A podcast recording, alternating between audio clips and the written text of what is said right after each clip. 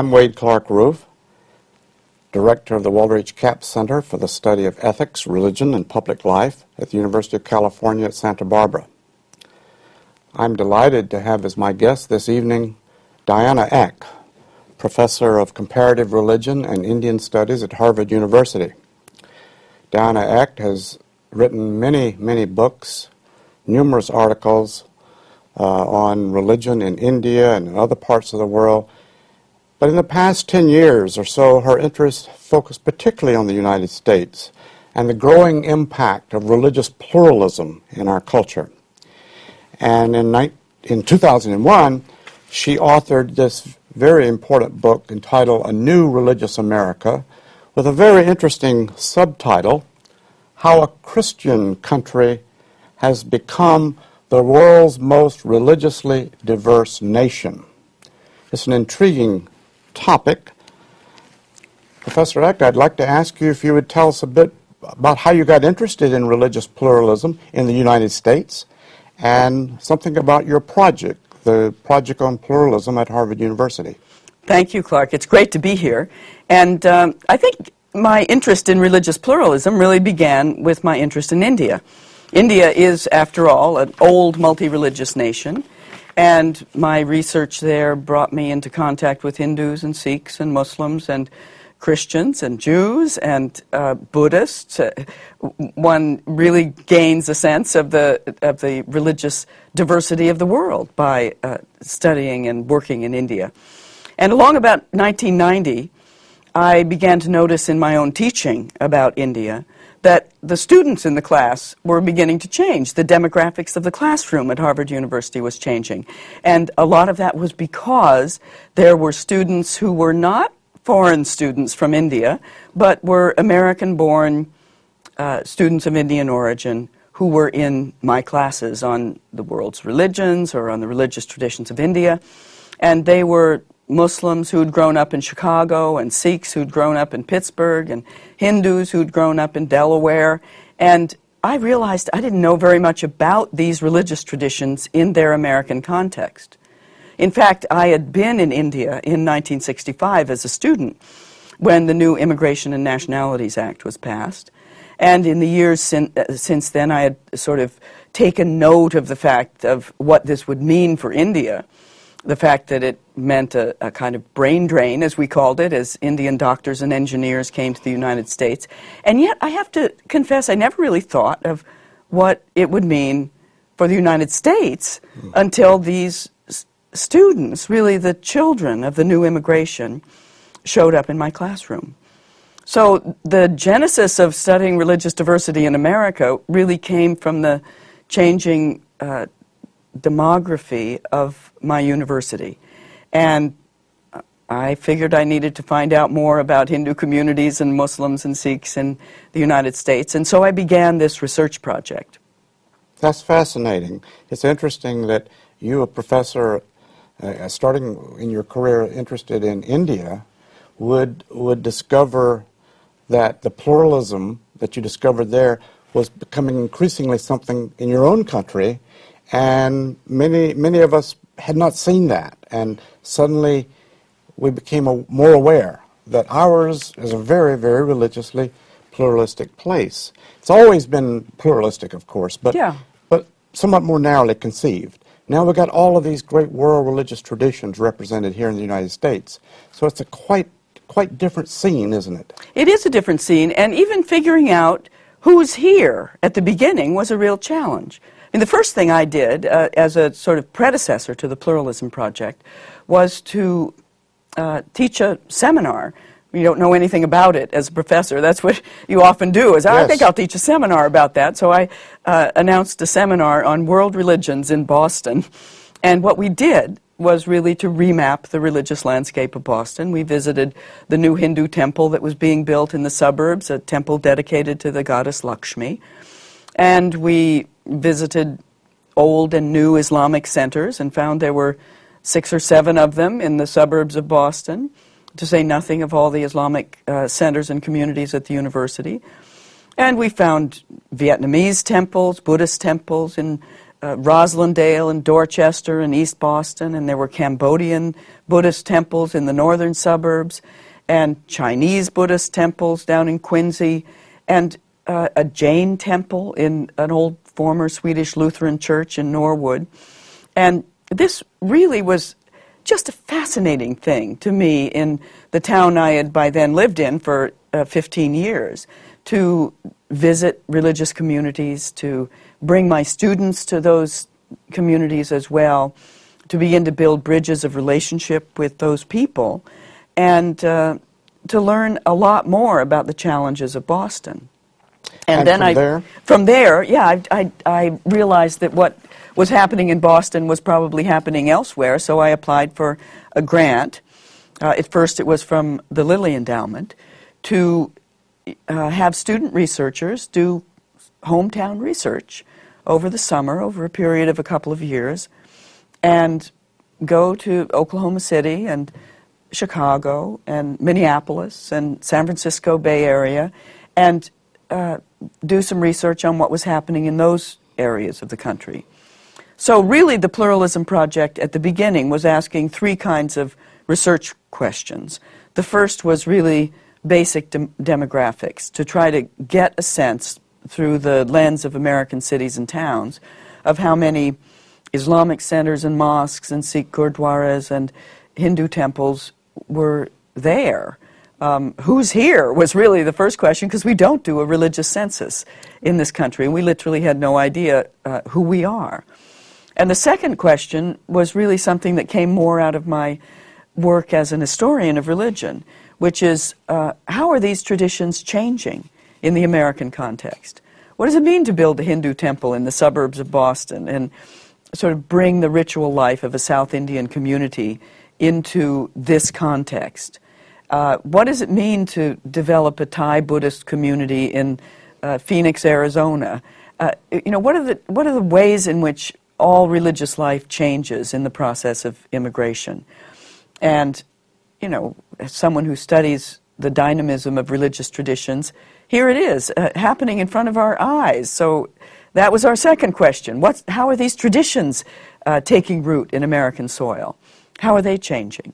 And then our third question was really, how's America changing? And that's one that we keep uh, working at because that is a very complicated question. How do we, the people of the United States of America, in all the places where we come together, how are we coping with this new religious diversity? Those are all very, very important questions. And I want to ask you about particularly the last two, number two and number three. Now, when you speak of Cambridge, Massachusetts, or California, and particularly Southern California, it's really not too surprising that one encounters religious pluralism. But if you go to Ames, Iowa, or Nebraska, or many parts of Ohio, and certainly in the Deep South, uh, our assumptions are that uh, there's not very much pluralism there. But it's been, it's been changing there too, hasn't it? It really has. And of course, one of the things that you do when you're investigating something is you have your an- antenna out and your attention focused on something that many people simply aren't paying attention to. So, you know, they would drive right by the uh, mosque in Oklahoma City and not notice it was there because it's in a former gymnasium. Mm-hmm. Or, uh, you know, they would not really be aware of the Hindu and Buddhist communities in North Carolina um, because they're in rural parts of the state. It might be a monastery in Bolivia, North Carolina, or something like that. People um, aren't so uh, attuned to this. And so, in one sense, the presence of these communities in places that would be surprising is invisible to us, in part because the communities themselves don't stand out and announce themselves. They are uh, you know, a mosque that is in a former U-Haul dealership in Pawtucket, Rhode Island, or something of the sort. Um, and when it's your subject of investigation to to visit them, then you you discover that the familiar really houses a a, a new community of uh, of new strangers who are amongst us as uh, part of our fabric here in the United States. So it's not just a bicoastal thing. And we have had Pluralism Project researchers over the years affiliated with a university in Kentucky and looking at the religious diversity on the strip between Louisville and Nashville. We've had researchers in North Carolina, in northern Florida, um, in Mississippi and Arkansas, in Ohio. Ohio, as it turns out, is just a, a wealthy state when it comes to recognizing the new religious diversity. And in fact, uh, in the uh, centenary, centenary anniversaries that they had in Ohio a couple of years ago, they put uh, markers on some of the, the, the first mosque, the Hindu temples, the gurdwaras of Ohio, as part of their historical society recognition of what had been going on there. So it is surprising. Um, and that's been part of the real excitement of a project like this. Well, that sounds fascinating. I want to pick up on one thing you said that often uh, these new religious groups uh, meet uh, in places that you wouldn't recognize as a, as, a, as a religious center. And therefore, there's a kind of question there about public visibility, isn't yes. there? But as many of these populations have moved to the suburbs, and what we typically say here in the United States, moved into the middle class. Mm-hmm they become much more publicly visible, mm-hmm. participating in the co- communities in which they live, taking a role in the public schools, uh, becoming uh, uh, citizens and expressing themselves in, in terms of their civic activities. So, is it is it the case? Uh, I assume you would agree that that that this public visibility has brought increased attention to the consciousness of other Americans about their presence. It's very, very true. It's, it's visibility in terms of participation, as you mentioned. Um, they become part of the PTA. They become part of the uh, the people who show up at city council when they are uh, putting a petition for a zoning variance or something, perhaps for one of their gurdwaras or temples. Uh, they encounter uh, neighbors in a kind of public way like that. The visibility also entails a certain amount of vulnerability. As these religious institutions become more recognizable, they also become at times uh, the targets of people who are not so comfortable with the fact that they're present among us. So, and that has always been the case, whether it's churches or synagogues, and now mosques or gurdwaras or Hindu temples, uh, as they become visible public statements of who they are, they become uh, vulnerable targets if people are uncomfortable with who they are. So, going back into the 80s, one of the new Hindu temples in Pittsburgh, for example, was vandalized by uh, people who broke in and uh, smashed the deities on the altar and, and uh, tore up the holy book of the Sikhs because the Sikhs had their own altar in that temple at the time and wrote the word leave across the altar. Uh, and similarly, after 9 11, uh, many of the most strident attacks against Muslim communities were precisely at the places where they were most visible. Uh, the mosque in Cleveland, the mosque in, outside Toledo, or in Chicago, or in Denver, uh, were the places where that very visibility created a kind of vulnerability. Yes. That also, by the way, is true uh, with the uh, with the way in which the new Americans dress, and the places where discrimination is most likely to happen are the people who are the most visibly different, and that includes uh, women wearing the hijab or the headscarf, and uh, turbaned Sikh men. They're the ones who kind of attract the attention as uh, people who are amongst us and uh, and wearing visible markers of their difference. I want to switch to that third question, and as you pointed out, it's a very complex issue of how the presence of what you're calling the new Americans, how their presence is changing the United States, how it's changing the American culture. It seems to me that right now we're in a situation in this country where, you know, where there's this big issue about what kind of country is this? Yeah. It's in our politics. We've just been through a presidential election. Are we a Christian country? Are we a pluralist country? And what does pluralist country mean in this context? Mm-hmm. How plural can we be if we're pluralist? Are we a secular country? Yeah. Uh, the, what is the proper role of religion in the political or public sphere? So, how, how do you locate your observations about religious pluralism in this current context of political conversation about what is the proper role of religion in our national, public, and particularly in our political life today?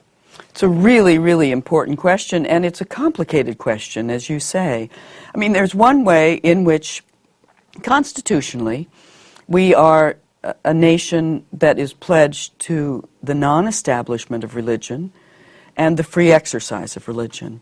Both of those are the principles, a kind of dual set of rudders that are there in the First uh, Amendment uh, to the Constitution in the Bill of Rights.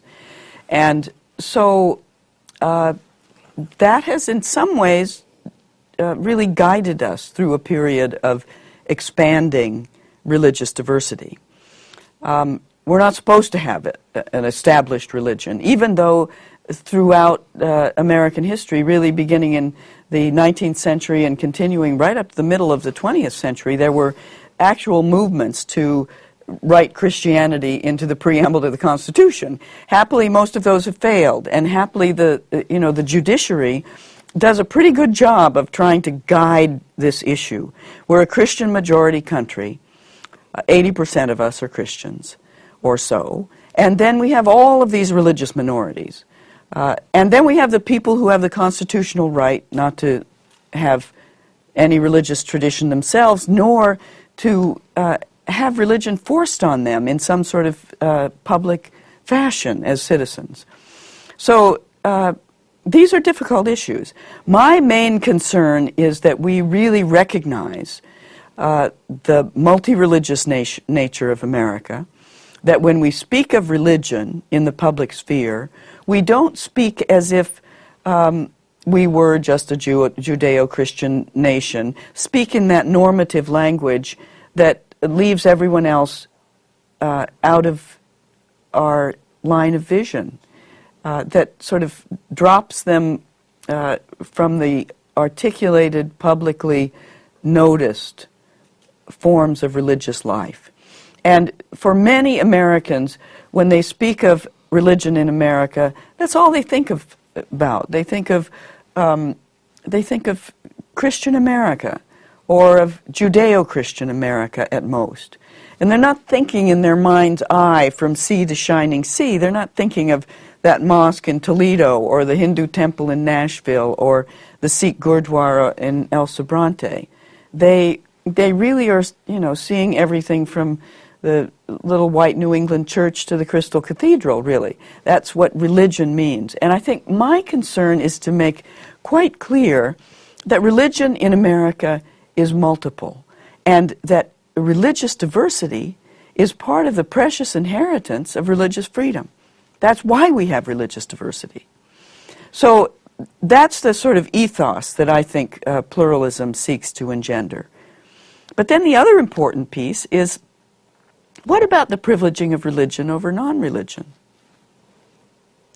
Uh, the people who, who either came here as immigrants because they had had quite enough of religious uh, oppression in their country of origin, or who live here as Americans quite uh, happy with the fact that religion is not forced upon us as citizens. People are free to be religious in the many, many ways that they are. But as a citizen, you don't have to profess your religion. And that's another complicated uh, scenario. It's how to balance one's religious life and one's life as a citizen. Exactly. And, and we are both, or many Americans are both, uh, or even the, the secular American is a citizen. So the issue of, of religion or secularity has to be somehow uh, juxtaposed with their identity as a citizen. Mm-hmm. And therein lies the rub, does it not? It that, does indeed. That uh, that part of the part of the problem is that is that uh, you know if uh, one one argument on this issue is well look we've been we've been a very religious country mm-hmm. throughout our history, although sometimes that early history of America is exaggerated and is seen now as or thought to be more religious than perhaps it actually was. But nonetheless, grant that argument. We've been a religious country. Why should it not become, or why should it not remain a religious country? And then others take the line, well, you know, it's, it's also been a Christian, predominantly a Christian country mm-hmm. throughout its history. And then in the 1950s, people started talking about Judeo Christian. Mm-hmm. Uh, so why should it not remain that? Yeah. So, so it becomes an issue mm-hmm. of how do we weigh our, our heritage, which is looking to the past, yes. over against some unfolding vision of America yeah. that suggests it could be changing. Yeah. This is so so important because you and I both grew up in an era when at least I went to elementary school in uh, Bozeman, Montana, and nobody ever complained about having a Christmas pageant in the school. We always had Christmas pageants. Um, it was just, you know, that word normative, it's what we thought of as normal. Now, the reason that those, uh, that sort of heritage has now come into question, and we have the December dilemma, and this last year, a lot of flap about whether uh, you could say Christmas rather than happy holidays, etc., is partly because of this new diversity and the pluralism that it represents. As we become more diverse, we are recognizing and uh, having to face the sort of normative elements of Christianity that have gotten intertwined with our citizenship in ways that now we see may have been inappropriate. Maybe not inappropriate for then, but inappropriate for now. And that really is where it starts to hurt people. Um, I think our new diversity has made us recognize some of the ways in which, um, in which the separation of church and state, so to speak, is really a very good thing for us. Um, because uh, church means all sorts of things here. Now, it doesn't mean just church, it means synagogue and mosque and gurdwara and temple. And, uh, you know, if we were to have prayers in the public schools, we would have to, uh, you and I write a prayer book from Apache to Zoroastrian, and we probably make a lot of money at it. But, you know, this isn't the way we want to proceed, uh, I think. I think we, we need to be able to identify, as you say, what is our role as citizens and what is appropriate in our civic life and what is appropriate in our religious life. And yes. Tocqueville said it well when he visited America in the early 19th century. And he said, you know, it's a funny thing. Here, religion and freedom seem to march in the same direction. And that wasn't the experience in France. Freedom meant turning away from religion. And in part, it is because religion was uncoupled from the support of government. And it was a, a bold experiment. Uh, people hadn't really thought of it before, but somehow religion became stronger when it was separated from the support of government. And, uh, you know, that's why we have 15 different kinds of Baptists. If you don't like your Baptist church, you can start another one. And that's, uh, that is the recipe for religious uh, multiplicity. That's why Muslims who come to the United States are really happy to see this as what they would sometimes refer to as Dar al Islam, a land of Islam, because Islam can flourish here without um, without restrictions on the, the, um, on the very freedom that other people cherished for themselves. Well, at least until recently. Now, of course, you know we have the FBI looking at uh, uh, looking at Islamic centers with a bit of a, a, a suspicious eye. But but basically, religion has flourished here because it has been free. Yes, you mentioned Tocqueville, and he was so masterful in in his observations about American life, and so many of them continue to resonate yeah. with us. And particularly the point about religion and freedom march together here, because that has given life to religion as a voluntary yes. phenomenon, independent of the state. And, and yet there's a shadow side to this, it seems to me, which is that in times of some insecurity, uh, some religious groups, particularly those who identify with the historical heritage of the United States as Protestant, may now want the state to defend that religion because presumably it has a kind of, of authenticity in the American experience that others may not pr- presume. So, so there's that interesting shadow side to the argument, is there mm-hmm. not?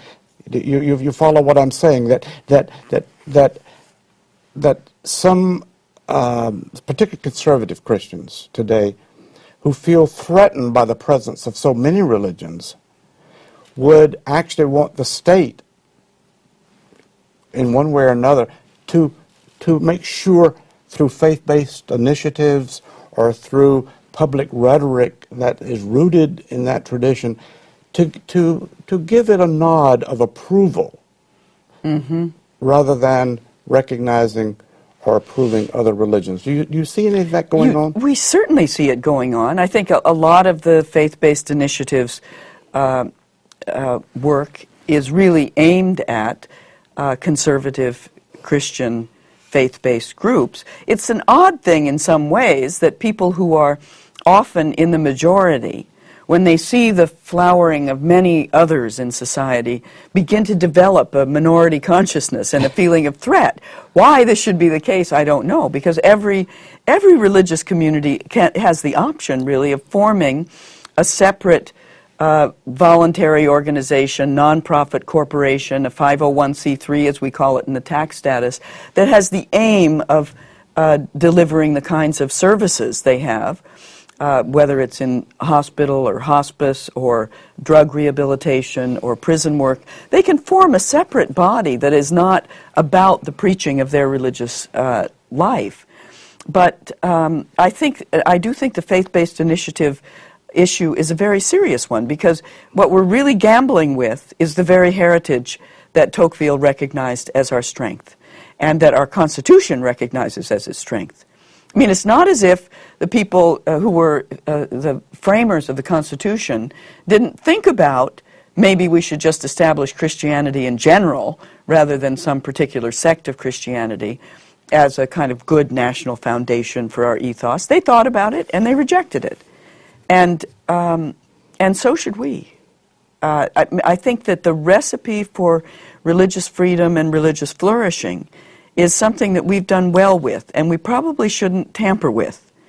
Uh, and that doesn't mean that faith based uh, initiatives aren't really very positive things, because they are. But we need to uh, rely on the voluntarism of our uh, communities of faith to do that work rather than subsidize that uh, with government support.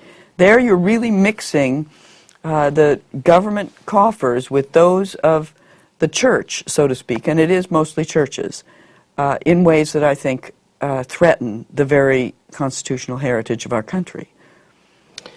The, the issue I think we face today is, is that many Americans seem caught between um, certainly adhering to a view that religion is, is voluntaristic over against what are the rights of the majority yeah. to, to prevail in the public mm-hmm. sphere, to have their religious beliefs dictate the moral, ethical standards of, of the society.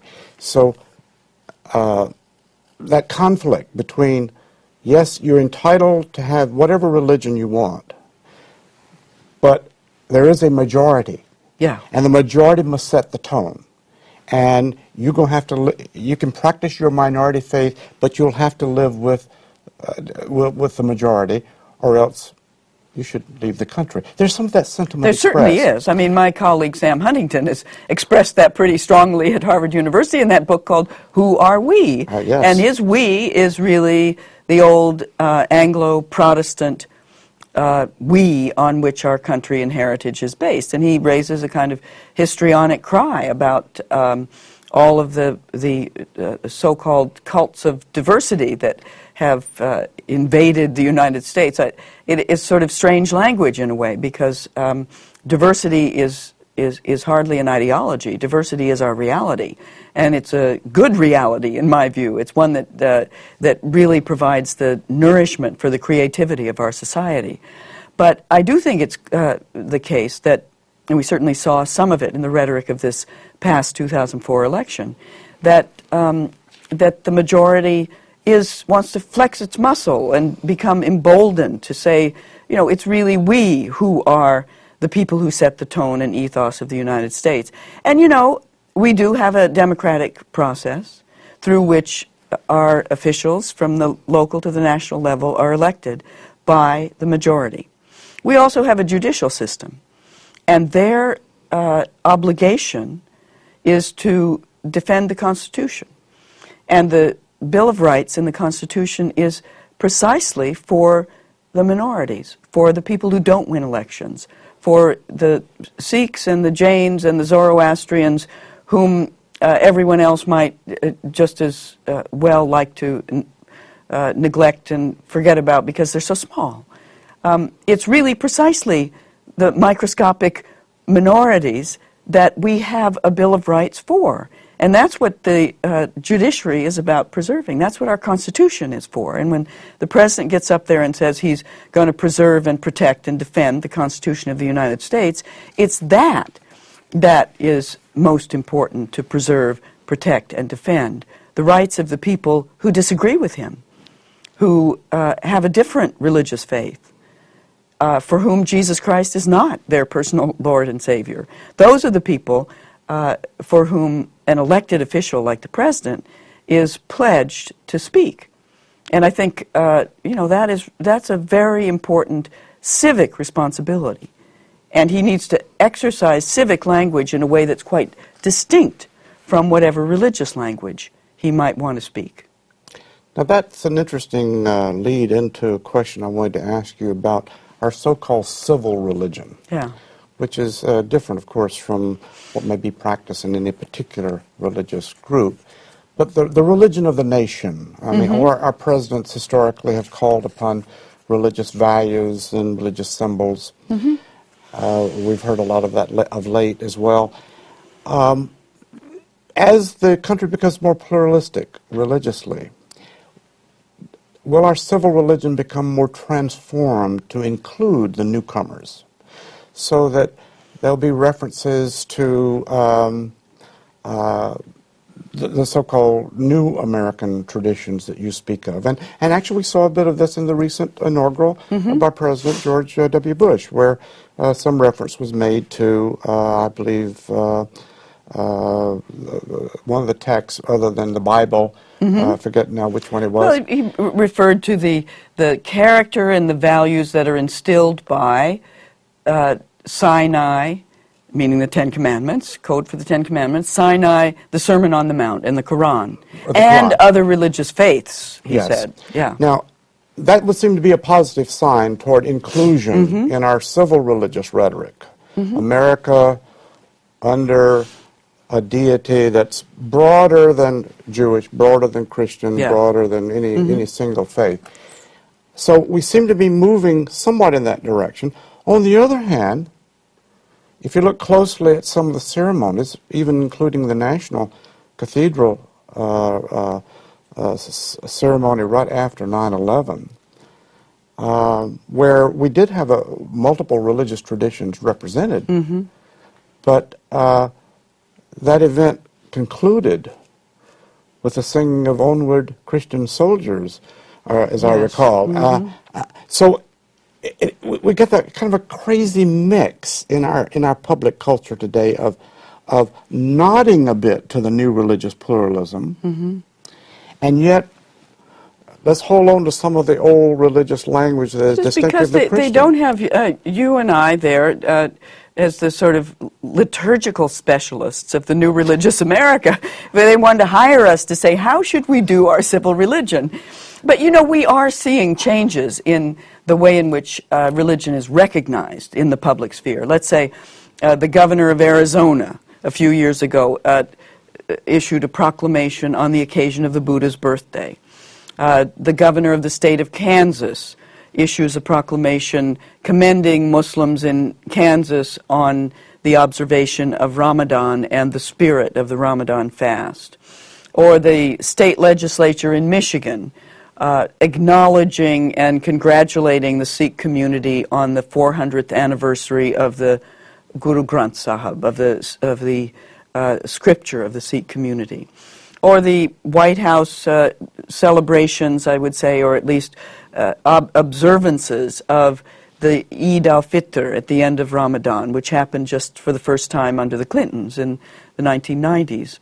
Or this year, the White House uh, invitation to the Hindu community for the observance of Diwali, the Hindu fall festival. So these are various um, ways in which you can see the kind of uh, public nod, the recognition that we as a people are a multi religious nation. That's happening more and more. Public officials will speak of our churches, our synagogues, our mosques. They haven't quite got to the temples and gurdwaras yet. Um, and there, all of these occasions when, you know, that sort of thing happens. Uh, there are some people who are not very happy when that sort of thing happens as well. But that does provide a, a kind of civic counterpart to the religious rhetoric. But it's a, it's a tricky thing. I mean, legislative prayers is another yes. interesting issue. The fact that American, uh, the, the Congress opens every day, the House and the Senate, with a word of prayer, an invocation. Um, we have a chaplain, and, uh, you know, that person arranges these various prayers. We, the first time a Muslim ever offered that prayer was in 1991. And uh, we've gradually had imams open Congress with an invocation. Uh, a Hindu priest from the Shiva Vishnu temple in Maryland opened a, a, a, joint session of Congress with an invocation. So gradually that sort of thing has happened. Um, but there are very interesting questions to the, the um, limits of that pluralism. Uh, I've been following a case in Chesterfield County in Richmond, in Virginia, where there was a list, for example, of the uh, clergy who could sign up to offer the invocation at the county meetings. And uh, usually it was the ministers and the rabbi and eventually an imam. And then a woman wrote up and said, I, you know, I'd also like to offer an invocation, and she was a Wiccan, um, a part of a, a, a small community of what you might call neo-pagan or pagan practice. And of course, they went nuts. They you know, said, you know, they threw it out of court right at the beginning. You can't possibly have a Wiccan opening our county commission meeting. And it went to court. And their argument was that our civil religion is Judeo Christian. And it is under one God. And you Wiccans don't believe in one God. You have a lot of different spirits. And it's under God who is above. And you Wiccans, uh, you know, have a sense of God within, mm-hmm. and so you don't really fit the civil religion. Mm-hmm. And they started doing exactly what our county commissions and our city councils should not do, which is to theologize about anybody's religion, but especially about someone else's. And you know, this is these are the sort of cases that we look at them and say, uh, this raises the very question of the limits of pluralism mm-hmm. of the very meaning of pluralism, and it tests the understanding of um, what, what we mean. Yes. A, when we say we, we, and what we mean by our civil religion. Yes. Before I go any further asking you any questions, I want to correct myself. It was not Onward Christian Soldiers that was sung at that ceremony after 9 11. I, am pretty sure it was the Battle Hymn of the Republic. Oh, I see. well, but it has a bit of the crusading spirit it within it. But it's a, a, a, a lovely, lovely piece nonetheless. Mm-hmm. Uh, but. Uh, but let me say a word about Onward Christian Soldiers. But I was thinking about that in the context of the Pledge of Allegiance case, which is another one of those that raises what do we mean by having under God mm-hmm. in our Pledge of Allegiance? And I remember, as I'm sure you do, when those words were added into the pledge, I grew up with Definitely. the pledge, you know, one nation, indivisible. It was a very nice sort of flow. And then we had to stop and put those commas and add under God, and I pretty much knew what under God meant. But, um, but the very issue of that being signed into law by President Eisenhower in the early 1950s, and then they did play Onward Christian Soldiers. A bugle was playing that in the background as he was signing, signing the, um, the legislation for it. Uh, and that's made our lives complicated in this day and age because you know, nobody, has. no politician on earth wants to be caught saying we don't want to take under God out of the, out of the uh, Pledge of Allegiance. It would be political suicide. And yet, when you look at it from a strictly constitutional standpoint, you look at it through the eyes of many of our new immigrants and our old immigrants, Buddhists, for example, for whom that doesn't really ring a bell, and for whom it might mean actually pledging something that's contrary to their religious belief, or else feeling outsiders to the American project by keeping their mouths shut, or all the atheists who feel outsiders to the American project in general. These are, these are perplexing questions. Yes, they are. Um, in one of your chapters in your in your book, uh, you, you you you talk about fear, mm-hmm. the power of fear. Yeah particularly as it relates to religious pluralism. The fact that your neighbor may believe differently than you. Yeah. Or may not believe at all in anything that uh, would look like something you might call religion. What is it that really we are afraid of? If, if we can yeah. try to contextualize that in contemporary America. Uh, have, in, in many respects, we are accustomed to pluralism. You know, I'm old enough, as I think you are to remember when ice cream only came in the form of chocolate and vanilla and maybe strawberry, and now we've got you know, everything, everything, 30, 30 different options. Mm.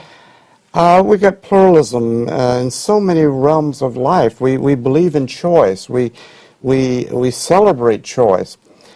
But religious pluralism can strike uh, fear. Mm-hmm. What's, what's behind that?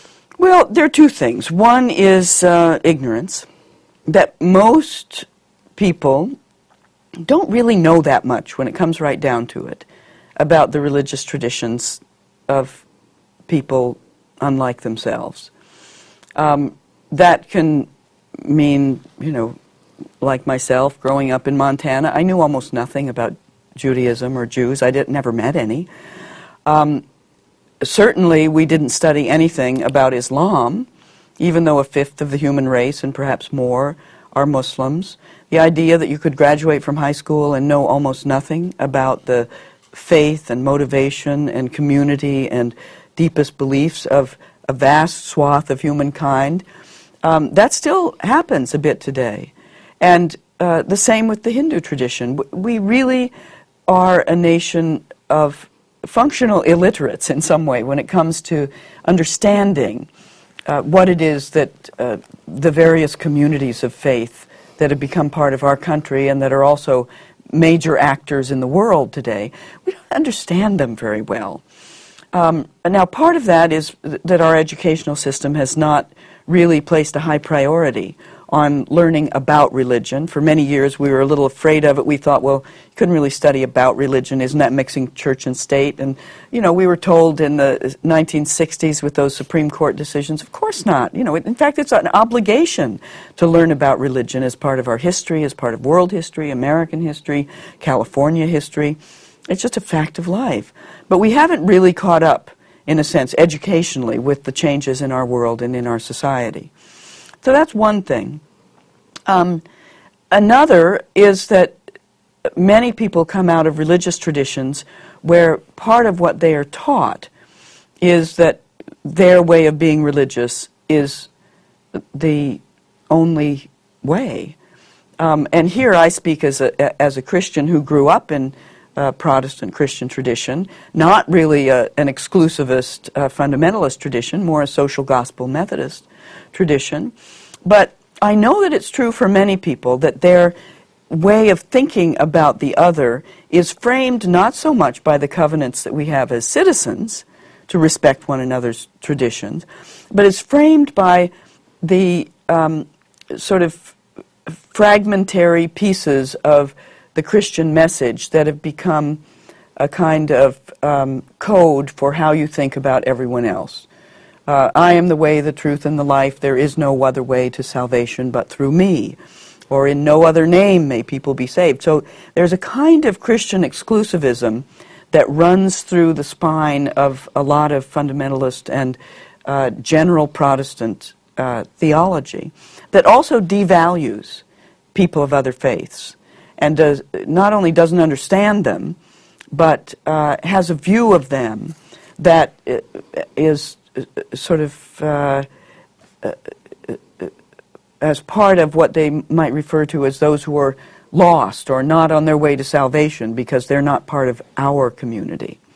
And I think that the, that kind of theological uh, assessment that is very, it's very crude, not very well thought out, not very well um, sort of uh, peopled with actual friends and neighbors who may be devout people of another faith. But I think that also is part of the, you know, the, the fear, the hanging back, the uh, inability to uh, really to assess what it is to be neighbor to people who are not like us, to people who are strangers.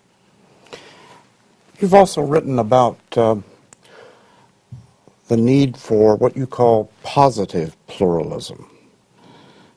Can you tell us about that? By positive pluralism, I mean I mean real pluralism. I mean not just diversity because diversity isn't pluralism. Diversity is just a fact. That's you know, you can deal with diversity in many ways. You can ignore it. You can leave all of these people in their own little isolated ghettos and communities with no interaction or traffic between them. Um, and to me, that's just diversity. But pluralism is the engagement of that diversity in the creation of a common society. And that really is what I mean by positive pluralism.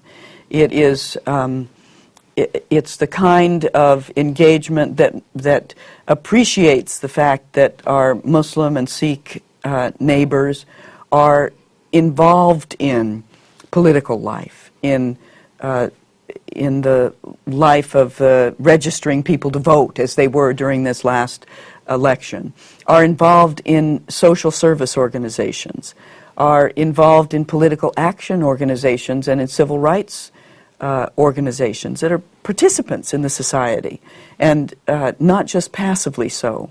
So, positive pluralism is, is all about engagement. And it goes beyond the sort of passive uh, tolerance I mean, tolerance is a good thing, but tolerance is simply too thin a foundation for the level of diversity that we have in our society today. We need to look beyond tolerance to engagement and uh, relationship. Um, I can tolerate people that I have no idea who they are.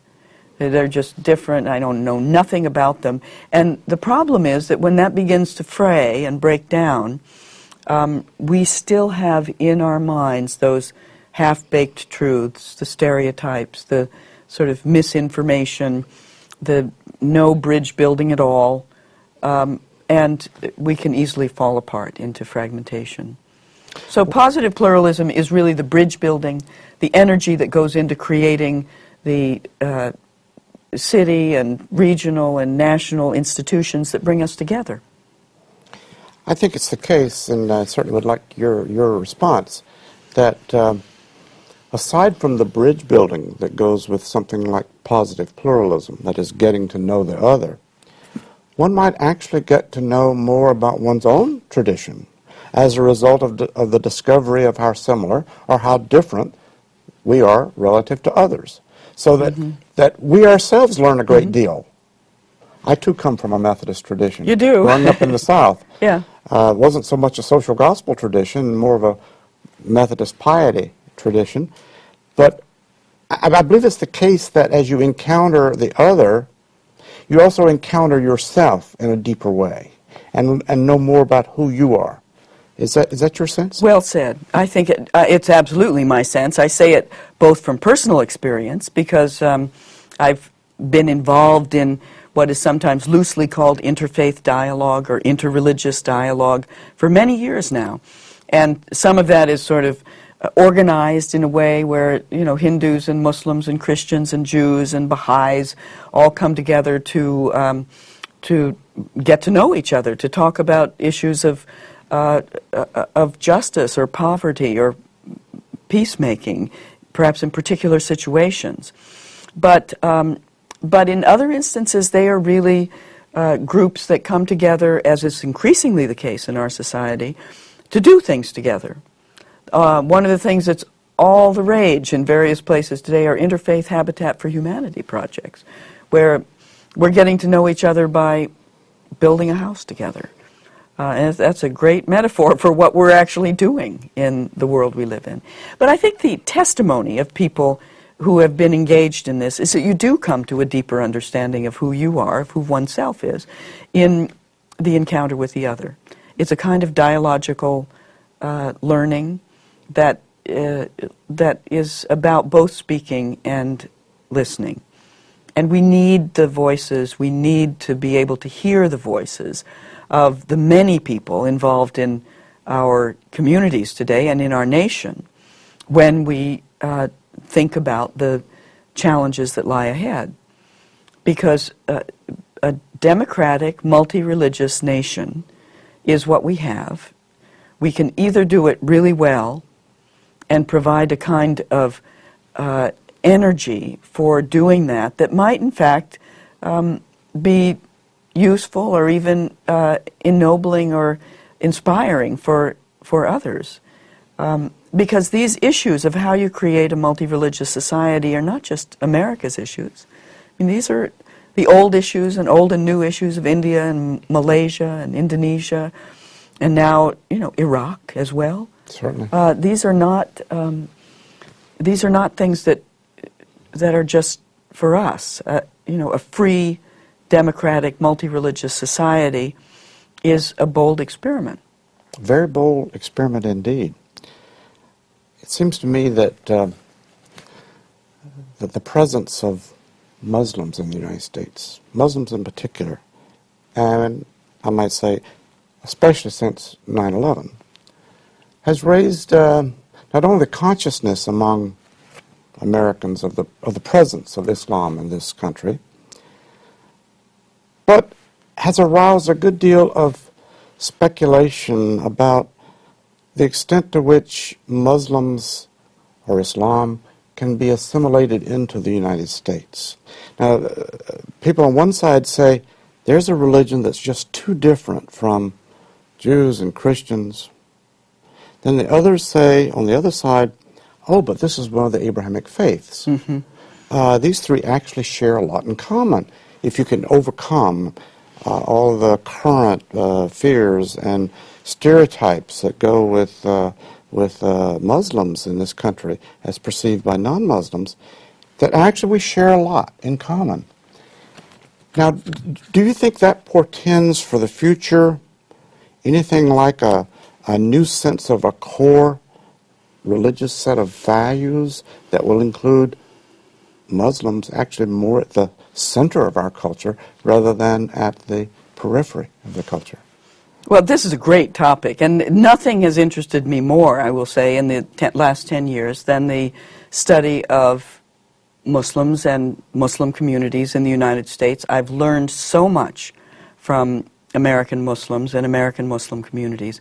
Yes, I think uh, uh, on the one hand there is quite a movement in the U.S. today, something called the Abrahamic uh, Initiatives, and one will find it in cities and towns across the country where Muslims, Christians, and Jews are coming together to explore their common heritage, um, monotheistic uh, heritage that shares not only Abraham but quite a spectrum of our uh, biblical uh, tradition together. And both to come to an appreciation of what's in common, but to a clearer sense of the ways in which we're really rather different communities. Um, I will say that I have visited dozens and dozens of mosques in America. Just last Friday, I went to Jummah prayers at the Islamic Center of San Diego. And I have always felt welcomed. I came as a stranger. I sat in the balcony with the women with my headscarf on and was immediately um, embraced by a, a, a, small bevy of Syrian grandmothers who were so delighted that I was there and embraced me, made me stay for lunch, and um, I think uh, were encouraged by the fact that I was there. Uh, maybe I would be a Muslim myself. There certainly is a very strong confidence in uh, the Islamic community in America and throughout the world that if all of us really knew about Islam, we would become Muslims. Um, that there is something so clearly compelling about Islam. I feel it myself, even as a lifelong Methodist. I feel that Islam is a very deeply compelling religious tradition. Um, and if you go to any mosque, you'll find a dozen brochures that are there for us, for you, for the Hispanic people who come. Um, KSL Islam. What is Islam? Uh, because it is a mission religion. Now, that's also one of the peop- things that makes uh, people a little apprehensive, that it is a, a, a religious tradition of some confidence. And uh, sometimes my Muslim friends are surprised to hear me say this, because when I look at Islam in the United States, I see uh, Islamic centers flourishing. I see an increasing number of Islamic schools where they're making the choice to have private schools, as Catholics did a century ago. Um, and I also see a growing number of instruments of participation, of the voluntary organizations that Muslims have created to be part of the American scene. From the Muslim Public Affairs Council in Los Angeles to the Council on American Islamic Relations, which is the kind of um, Muslim Anti Defamation League, if you will, um, to the recent American Muslim Task Force on Civil Rights and Elections, that is really was about the business of participating in the 2004 election. And all of that, to me, is a, very strong uh, statement about the fact that Muslims are here, are present, are interested in participating, are not, uh, you know, are the whole spectrum of diversity that you have in the Muslim uh, tradition worldwide. The recently formed uh, Progressive Muslim Union of North America um, has brought lots of sort of younger Muslims together, many of them American born Muslims, to carve out new territory uh, in American Islam. And all of this is just a set of fascinating developments that I think are important for all of us as Americans. The one thing I would say about the Abrahamic faiths, though, is that that's, in a way, the easiest part of dialog mm-hmm. It's maybe um, difficult because it also, I mean, the Muslims are, along with the Jews, America's second great religious tradition. There are probably about as many Muslims as Jews in the United States today. So, but that's a, you know, an easy place to begin. And I would say it has its own exclusions. And if that's the core, then what about the Hindus? What about the Buddhists? What about the Jains? What about the Sikhs? All of whom are very um, much involved and, you know, here as new religious communities. I don't yes. think we want to reform a, uh, a new core that is Judeo Christian Muslim without recognizing that in doing so, we're still have these outliers who yes. are not being included in our multi religious polity. Well, your answer to this very, very complex question suggests the uh, both the promise of pluralism and the and the perils of pluralism, and and both the challenges of of an inclusive America, and at the same time, the uh, the the possibilities that we may create new kinds of solidarities that that yeah. could exclude still others. Yeah. So it's it's it's the ordeal of pluralism. And it's on that note that we must bring this interview to a conclusion. I want to thank you so much for a very provocative and informative conversation on American religion and the challenges of pluralism in our day. Again, thank you so very much. Thank you, Clark. It's been great.